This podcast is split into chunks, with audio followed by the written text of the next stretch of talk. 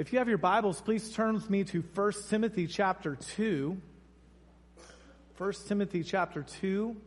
We'll be looking at verse 8 of 1 Timothy 2 all the way through chapter 3 and verse 15 this morning. We have a lot of ground to cover. We are uh, finishing a mini series, three part series on God's design for male and female. Genesis says male and female, He created them, and He saw that it was very good. And so today we conclude that series in God's design for the church. And I invite you to stand with me in honor of the reading of God's word. And I'll be reading from the English Standard Version. Beginning in chapter 2 and verse 8, Paul writes to Timothy I desire then that in every place the men should pray, lifting holy hands without anger or quarreling. Likewise, also, that women should adorn themselves in respectable apparel, with modesty and self control, not with braided hair and gold or pearls or costly attire, but with what is proper for women who profess godliness, with good works. Let a woman learn quietly, with all submissiveness. I do not permit a woman to teach or to exercise authority over a man. Rather, she is to remain quiet. For Adam was formed first, then Eve. And Adam was not deceived, but the woman was deceived and became a transgressor. Yet she will be saved through childbearing if they continue in faith and love and holiness with self control. The saying is trustworthy. If anyone aspires to the office of overseer, he desires a noble task. Therefore, an overseer must be above reproach, the husband of one wife sober minded, self controlled, respectable, hospitable, able to teach, not a drunkard, not violent, but gentle, not quarrelsome, not a lover of money. He must manage his own household well, with all dignity, keeping his children submissive. For if someone does not know how to manage his own household, how will he care for God's church? He must not be a recent convert or he may become puffed up with conceit and fall into the condemnation of the devil. Moreover, he must be well thought of by outsiders, so that he may not fall into disgrace, into a snare of the devil. Deacons, likewise, must be dignified, not double tongued, not addicted to much wine, not greedy for dishonest gain. They must hold the mystery of the faith with a clear conscience, and let them also be tested first then let them serve as deacons if they prove themselves blameless. Their wives, likewise, must be dignified, not slanderers, but sober minded, faithful in all things. Let deacons each be the husband of one wife, managing their children and their own households well. For those who serve well as deacons gain a good standing for themselves and also great confidence in the faith that is in Christ Jesus. I hope to come to you soon. But I am writing these things to you so that, if I delay, you may know how one ought to behave in the household of God, which is the church of the living God, a pillar and buttress of the truth. This is the word of the Lord. Thank you for standing in honor of the reading of it. Please be seated. Will you pray with me?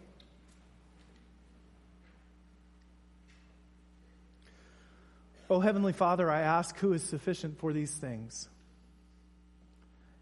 And may now, Lord, you speak through me, and may your word be preeminent. May there be nothing said that distracts from your word. And Father, may the words of my mouth and the meditations of my heart be pleasing in your sight. O Lord, my rock and my redeemer. I pray in Jesus' name. Amen. In your outlines, I asked the question what does holiness look like in the church for men and women? What does holiness look like in the church for men and women? You see, limiting ourselves to one sermon on this topic, something is inevitably going to be left unsaid. So I'm going to do my best, but I'm going to have to trust that you're going to be able to do some basic study on your own so that we have time to get to the major points of today's message. We should not be surprised that in verses 8 through 12, Paul is basically saying that men and women have different roles in the church. We are not surprised because although men and women are created equally in God's image, we have seen that God designs men and women to honor Him differently in complementary roles. And we explored that. So if you weren't here for the last two weeks, I'm kind of building on some of the foundation, and you might want to look back at the last two weeks' messages online. So here in 1 Timothy, Paul says that holiness is required for all people. Everyone is to pray for the salvation of the lost. Pray for everyone, Paul says in verse 1 of chapter 2. And then he tells us how to do that in a church context. In summary, again, trying to fit a lot in today, he says men should lead out in the church by teaching, serving, and praying. And women should concentrate on modesty of dress, self control, and doing good works that glorify God and learning about the Lord through the teaching ministry of the elders. In other words, holiness looks different on men and women. We are all called to be holy, but we tend to fight different battles in our striving for holiness. Men, Paul says, have the tendency of getting angry easily and arguing. Usually, guys, if we're honest, about things that aren't totally important. Now, if you feel like arguing with me about that after the service in the foyer, you're probably a man, right? Like you just want to talk about that later, that's fine. Paul says that women, on the other hand, have a tendency to be concerned with how they appear. And apparently, to sometimes question whether men know what they're talking about or what they're doing. Feel like telling me I don't know what I'm talking about or what I'm doing? After the service in the foyer, you might be a wait a minute. I thought I had edited that sentence out of the message. Um, all kidding aside, we are not merely meant to strive to be a godly person. We are to strive to be godly men and godly women. Sir, God has designed you to be the best man of God you can be. Ma'am, God has designed you to be the best woman of God you could be. And young ladies should try to grow up to be godly women, and young men to be godly and strong men of God. And to do that, you have to know what is different about men and women, how God wants us to relate. And today we're talking specifically about how to relate in the church. So that brings me to chapter 2 and verse 12. And the question in your outline is simply this What is 1 Timothy 2.12 all about? 1 Timothy 2.12, I do not permit a woman to teach or exercise authority over a man. Rather, she is to remain quiet. What is this about? I think context is the key to understanding what exactly means by this prohibition. I'm arguing that verse 12 is primarily about the ordering of the church and its offices. Do you see that in chapter 3, Paul is going to begin laying out the qualifications for elders and for deacons? You have to remember that chapter numbers and verse numbers are a recent addition or a more recent addition than the way Paul wrote in the original text. This is a letter. And basically, in this paragraph, the previous paragraph, Paul is setting himself up for what he's going to say in chapter 3. He limits the office of overseer and elder to men in chapter 3. So in verse 12 of chapter 2, he is setting up the case. Note carefully the two things that Paul forbids in 1 Timothy 2:12 are the two things unique to eldering, to being a pastor or an overseer. Pastors, elders, overseers teach and exercise authority in the church. Furthermore, when the text says that a woman is to remain quiet, it is not saying that women should be silent when they walk through the doors of the church. Paul gave instructions in 1 Corinthians 11 about how women ought to pray. So clearly, it's not about silence. It's about an attitude of gentleness and a quiet spirit in regard to not clamoring to publicly teach or exercise authority over men. In Peter's uh, epistle, he has a parallel passage about having a gentle and quiet spirit. So let's look at what Peter says in 1 Peter 3. Women, let your adorning be the hidden person of the heart with the imperishable beauty of a gentle and quiet spirit, which in God's sight is very precious. So I was careful just a moment ago to say women ought not to clamor to teach men in public, in the public gathering of the church, or exercise authority over men, because that is what I think the type of teaching that is here forbidden by Paul. So hear me very clearly.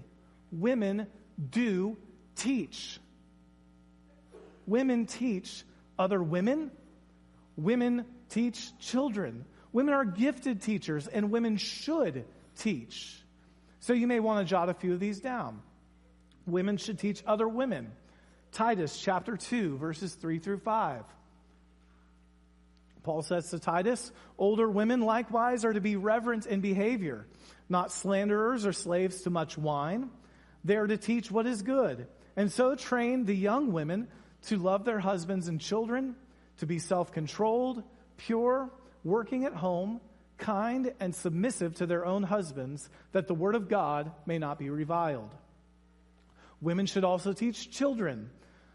2 Timothy chapter 1, Paul writes to Timothy, and he says, I'm reminded of your sincere faith, of faith that dwelt first in your grandmother Lois and your mother Eunice, and now I am sure dwells in you as well. Why is he sure? He's certain because of the teaching ministry of his mother and grandmother. He wasn't getting it from his father.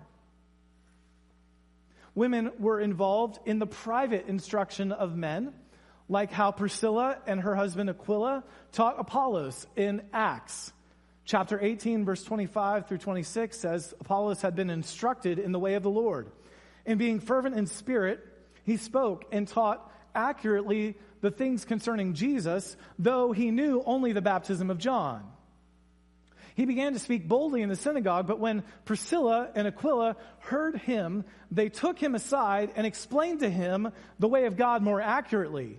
Apollos needed to be taught. But Aquila didn't say to Priscilla, You have to be silent when we go meet with Apollos. No, because they were they knew that the quietness that Paul is talking about in 1 Timothy 2:12 is regarding not holding the office of elder and thus publicly being charged with the teaching of men in the church. So my encouragement to all the women of all ages here today is do not get stuck on what scripture says a woman is prohibited from doing. Rather, turn your focus to the host of things women can and specifically should do in God's church. Quoting another author, Danny Akin writes this quote, The fields of opportunity are endless for the entire church to be mobilized for ministry, male and female. Nobody is to be at home watching soaps and reruns while the world burns. I think pun was intended there. He continues God intends to equip and mobilize all the saints under the leadership of a company of qualified men who take primary responsibility for leadership and teaching in the church. So don't tell Lottie Moon or Amy Carmichael or Elizabeth Elliot or Kay Arthur that they are sidelined in the church. These women have embraced exactly what Scripture has outlined, and they have thrived for the glory of God through their ministry in God's church. Our church is full of some of the godliest theologically astute, capable to teach, intelligent, humble, modest, and praiseworthy women on the planet. Amen. All God's men said, Amen. Amen. We have some of the best of the best in our church. And so there is no strife. There is no headbutting or arguing on this issue at Leonardtown Baptist Church because we've ordered ourselves after God's design. But some will argue that this is not God's universal plan for the church. Rather, this was some unique occasion which Paul was writing to Timothy specifically about a problem taking place in the Ephesian church. So, the third point in your outline today is us trying to answer that question, that rejoinder argument. Why is this design universal and not unique for the church at Ephesus?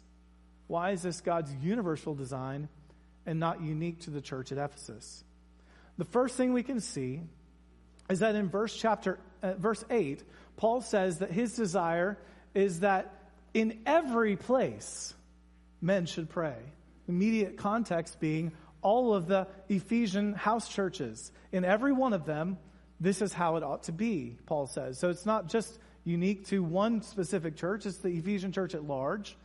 And this is bolstered when you go down to chapter 3 and verse 15 at the end of this segment of Paul's letter.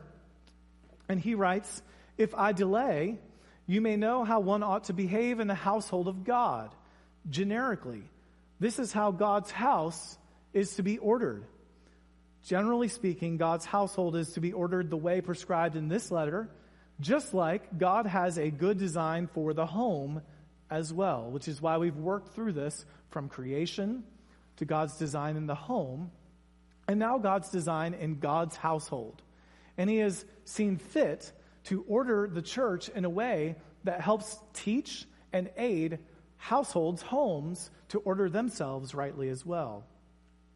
Andreas Kostenberger makes the connection plain when he writes, quote, just as Paul elsewhere calls wives to submit to their husbands at home, Ephesians 5:22, he here extends the principle of the church to God's household generally, where women are called to submit to the teaching and ruling authority of the church's male leadership. Beyond that context, the writing in the letter when Paul writes 1 Timothy 2:12, he uses his apostolic authority behind it. In other places of the New Testament, the Greek term that Paul begins verse 12 with, I do not permit, is used with reference to a person in authority giving permission to someone else to speak. It'd be like being uh, in charge of the base and saying, You have permission to speak. Uh, Paul's talking about this like when he's before some of the kings, and the kings say, Paul, I give you permission to lay out your case before me. And so Paul uses a term that has apostolic authority. He's not saying this is what I wish. He's taking an authoritative position as an apostle. And we should quickly add that the apostle Peter gave similar guidelines. But to take things one step further, the third thing that we can see is that Paul makes it clear that the prohibition in 1 Timothy 2:12 is grounded in creation. It's grounded in creation. Verse 13 begins with a conjunction for or because. He's giving a reason why he has made this prohibition. For, he says, because Adam was formed first, then Eve. And Adam was not deceived, but the woman was deceived and became a transgressor. Yet she will be saved through childbearing if they continue in faith and love and holiness with self control. Now, there is no end to the amount of ink that has been shed about these three verses. The CSB Study Bible unhelpfully remarks about verse, verse 15, quote, this verse is difficult, end quote. I was like, I want to write a letter to the CSB Study Bible editors and be like, Dear CSB Study Bible editors, thank you for stating the obvious. Signed, a pastor studying 1 Timothy 2.15 for his sermon. Yes, it's difficult. But all scripture is God breathed and is useful for teaching and correcting, reproving, and training in righteousness. So let me start with what is unclear about these three verses and move toward what is clear about these three verses. First, what is unclear is what Paul means by she will be saved, or possibly she will be preserved through childbearing. Are you strapped in? You ready? Let me give you two theories. The first theory is Paul is referring to the way that Eve's offspring is the Savior of the world. We are all saved through the seed that was born of a woman promised in Genesis 3:15. If you look closely at the verse in English, verse 14 says Adam was not deceived, but the woman was deceived and became a transgressor. What woman is that? Eve. Yet she, the referent, most immediate would be the woman Eve. So the singular she is why these people think that Paul is referring to Eve and Eve's offspring. And that wouldn't be a far stretch of the imagination, would it? Because Genesis 3:15 says this, I will put enmity between you and the woman and between your offspring and her offspring. He shall bruise your head and you shall bruise his heel. This is the first promise of the gospel. And what happens is Paul when he's going back in his mind to make his argument for why he does not permit a woman to teach or exercise authority over a man, he says for, and he's talking about creation. Genesis 1 and Genesis 2 are on his mind. And it gets him thinking not just about Genesis 1 and Genesis 2, but about Genesis 3. And so he reflects on the salvation that would come from a woman and her unique role in bringing that seed into the world for our benefit. So, John Stott writes, if Mary had not given birth to the Christ child, there would have been no salvation for anybody. So no greater honor has ever been given to a woman than the calling of Mary to be the mother of the Savior of the world. So this is one theory. The second theory is that this has to do with women being preserved from Satan if they adhere to their God given role centered on family and the home, with childbearing being used as a, you ready for this one? Synecdoche. Now, if you haven't taken grammar lately, let's define what that means. Synecdoche is when a part stands for the whole. A part stands in for the whole. So, what is the one thing in this world that a man most certainly can never do? give birth.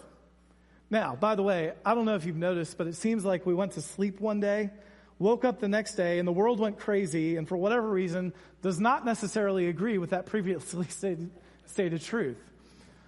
But, friends, the stars don't disappear when the blind look up at the sky, do they?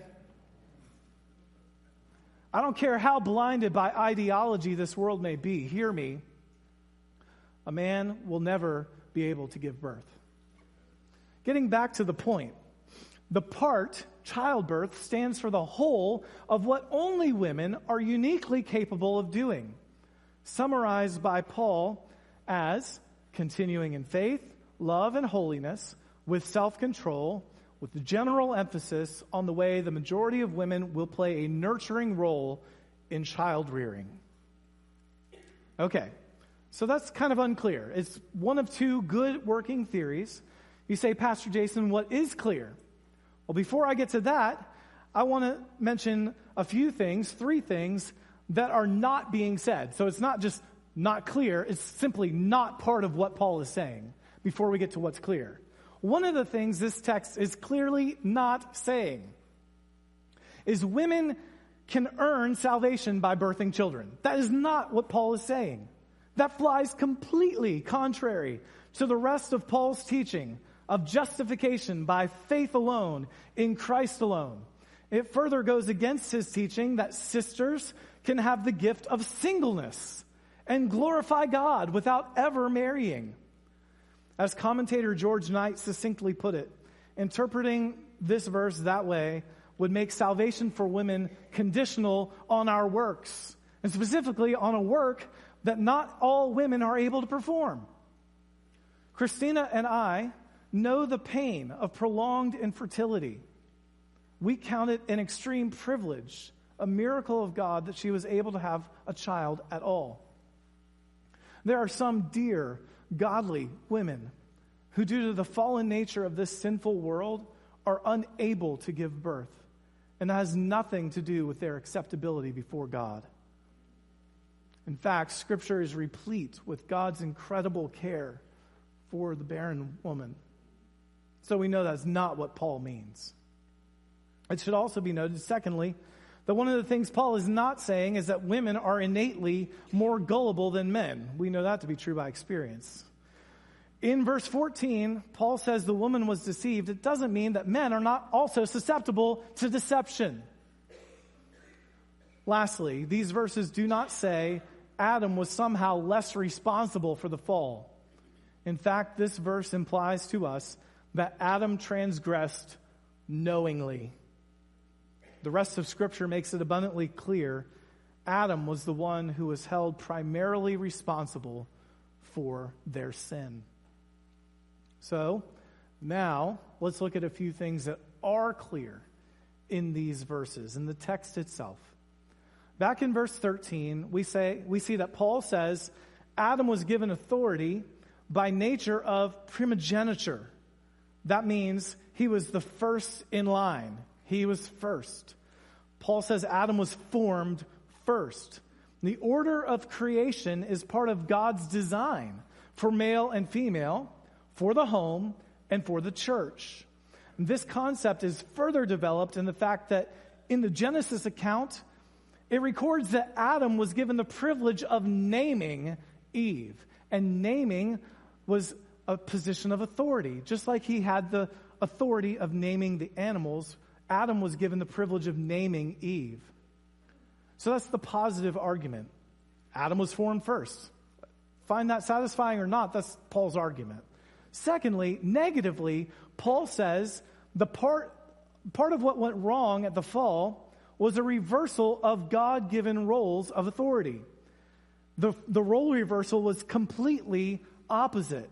Rather than God, the man, the woman, the serpent, it was Satan, the woman, the man, and then God. It was a complete reversal of authority roles. Paul's concern is that the same thing does not happen in the church that happened in the garden. So he grounds his argument all the way back in the way things were before the fall, when God saw that it was all very good. Just like the way that Jesus argued for the lifelong union of a man and a woman by grounding it in creation Paul is doing the same thing by going all the way back to creation. He's instructing Timothy that God's pattern and plan for authority is for men to exercise headship and spiritual leadership in marriage and in the church. And so we consider lastly today what is God's plan for ordering the church? What is God's plan for ordering the church? This is what Paul's previous paragraph has all been leading up to. Again, the context here matters. Paul wants Timothy to understand how to order the household of God in every place. So he writes in chapter 3, verses 1 through 13, to help make that all clear. In brief summary, the church is to be rightly ordered with two recognized offices elders and deacons. Elders are men whose exemplary Christian character and ability to teach qualify them to be set apart for the responsibility to oversee and shepherd God's flock. Deacons are men whose exemplary Christian character, along with the dignified character and helpful assistance of their wives, serve officially at the church's behest.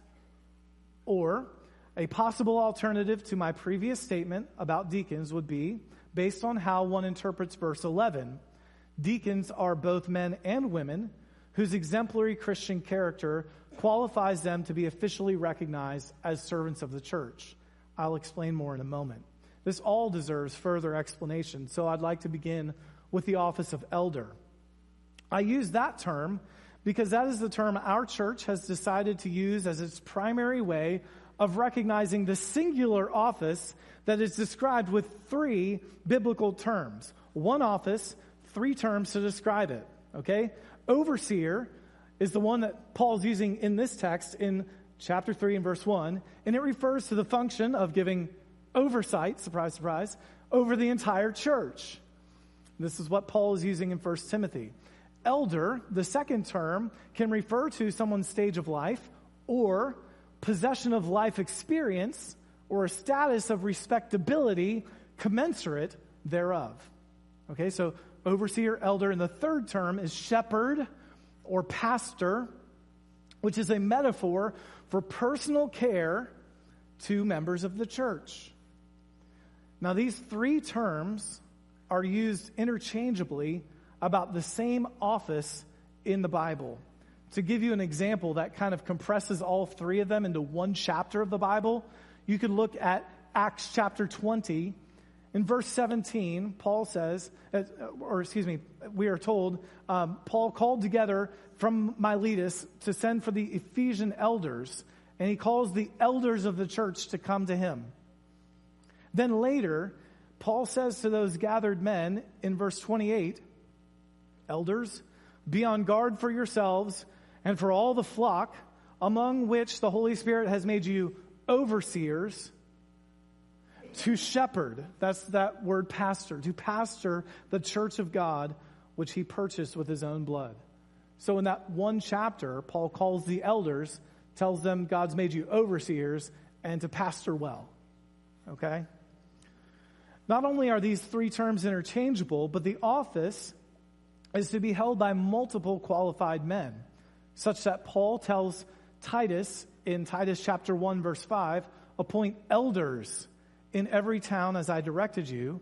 And when Peter writes, he writes to the elders, plural, among you as a fellow elder. So the biblical pattern is for a body of elders jointly to give oversight to the entire church, including one or several of them devoted primarily to teaching and pastoral care. Several years ago, this church was led in a transition to a governance that rightly recognizes this biblical pattern. So we won't spend much more time on this office because so much time has been devoted in preaching about this several years back. And if you want to know more, you can listen to some of those messages or you can go in the book nook. We have books about it. But I just want to point out one last thing about elders. The requirements for elders actually apply to all believers, except for one or two. The point being elders are not super Christians. They are good examples of what every Christian should be. The distinguishing characteristic is that they are recognized by the church as not only having the character qualities listed in Scripture, but also specifically the ability to teach that is listed here as well. Elders must be able to teach God's word, and as Paul tells Titus, to also refute false doctrine as well. Let's focus now on the office of deacon. Some of you may have been wondering why I gave two possible summary statements about deacons. I said, to repeat myself, deacons are men whose exemplary char- Christian character, along with the dignified character and helpful assistance of their wives, serve officially at the church's behest.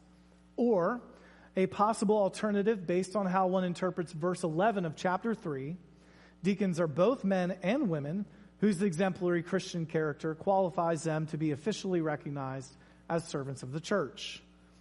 Now, before I begin to unpack those two statements, I want to say this. In churches where there is no question that only men are qualified scripturally for the office of elder, there is no inherent danger in having deacons who are women. Both summary statements acknowledge that at the very least, women serve alongside their husbands. You should also be aware that the practice of having female deacons has both historical precedence in the church and I believe biblical permissibility based on the ambiguity of the Greek text.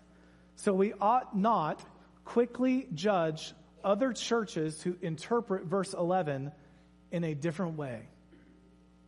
As an example, the church we planted, Redeeming Grace Baptist Church, has female deacons, and I can assure you, is in zero danger of confusing gender roles or abandoning the gospel or circumventing male headship in the home.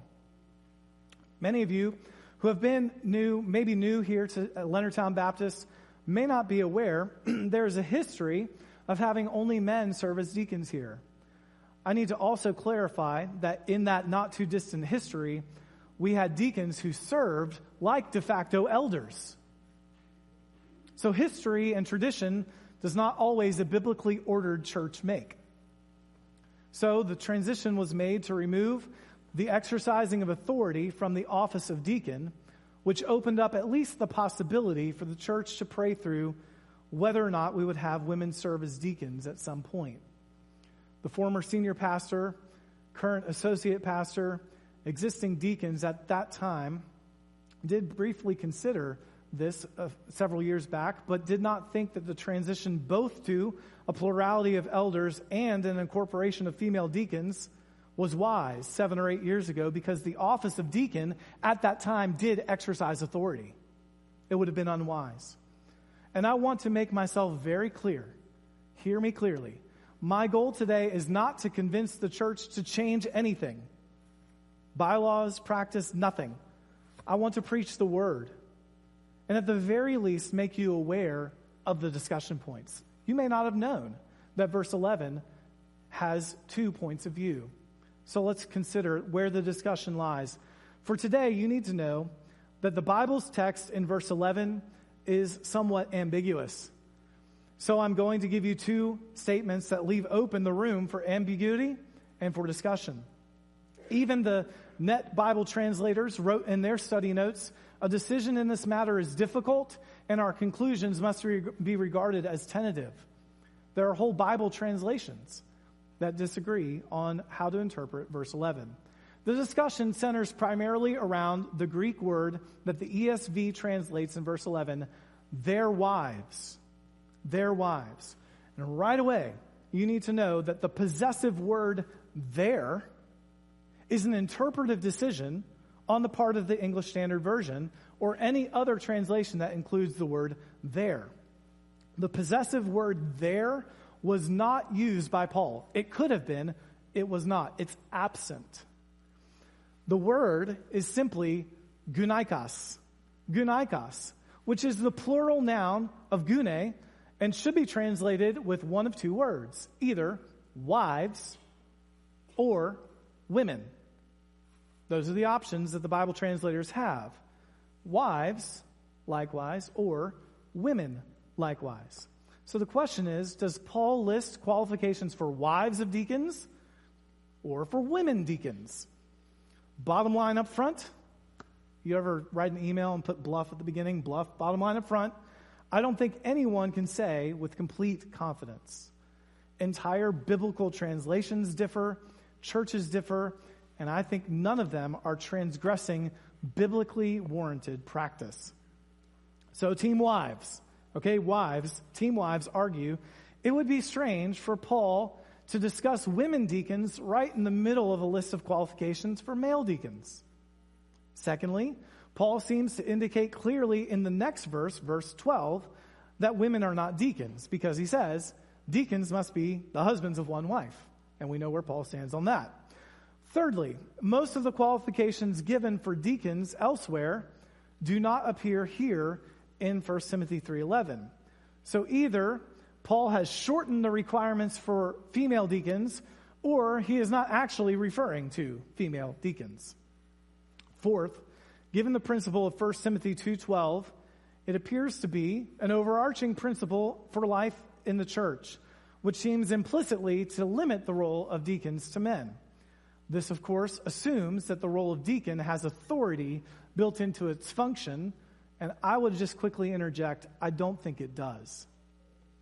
We just studied how at the end of chapter 2, it was a setup for prohibiting women from the office of elder because the two things that Paul prohibits are the two things unique to being an elder in the church. Then, on the other hand, you have uh, team women. Okay, team women likewise. So this was team wives. Here's team women likewise. And they argue first, the immediate context refers to deacons generally, and the repeat word likewise indicates a shift of subject.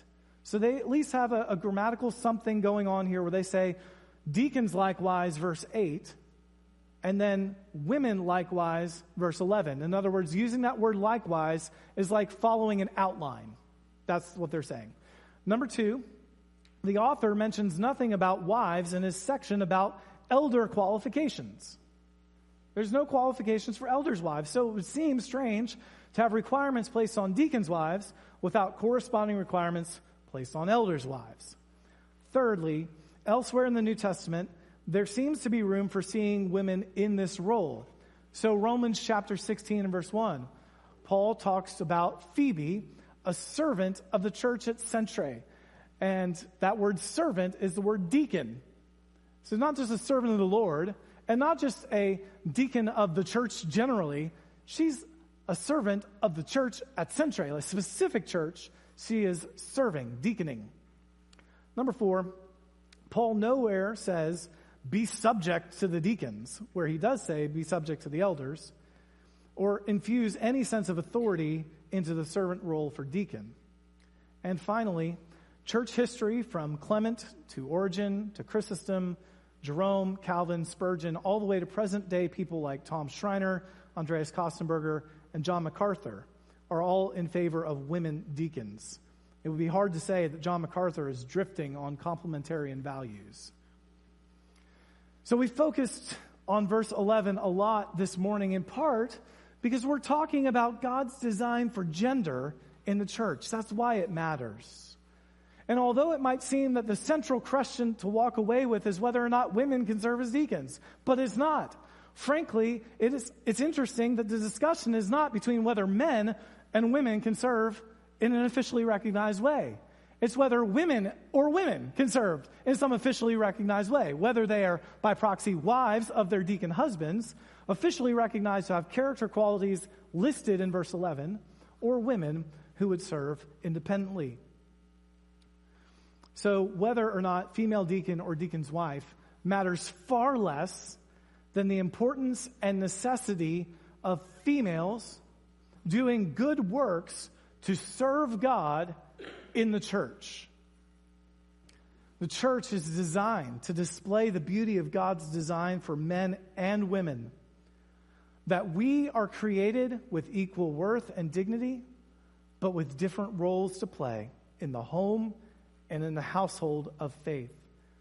Churches that order themselves rightly and follow God's design, however countercultural it may be, tend to find themselves in places of spiritual health and strength. And so Paul wants us all to step back, take a look at the way it was in the beginning, to see that God made it possible for males and females to exist together in unity, harmony, and flourishing. But it requires us all submitting ourselves to God's design and not succumbing to worldly pressures. So may God strengthen our resolve as a church to display the beauty of His glory in the beauty of male and female. I close with this. So God created man in His own image. In the image of God, He created them. Male and female, He created them. And God saw everything that He has made and behold, it was very.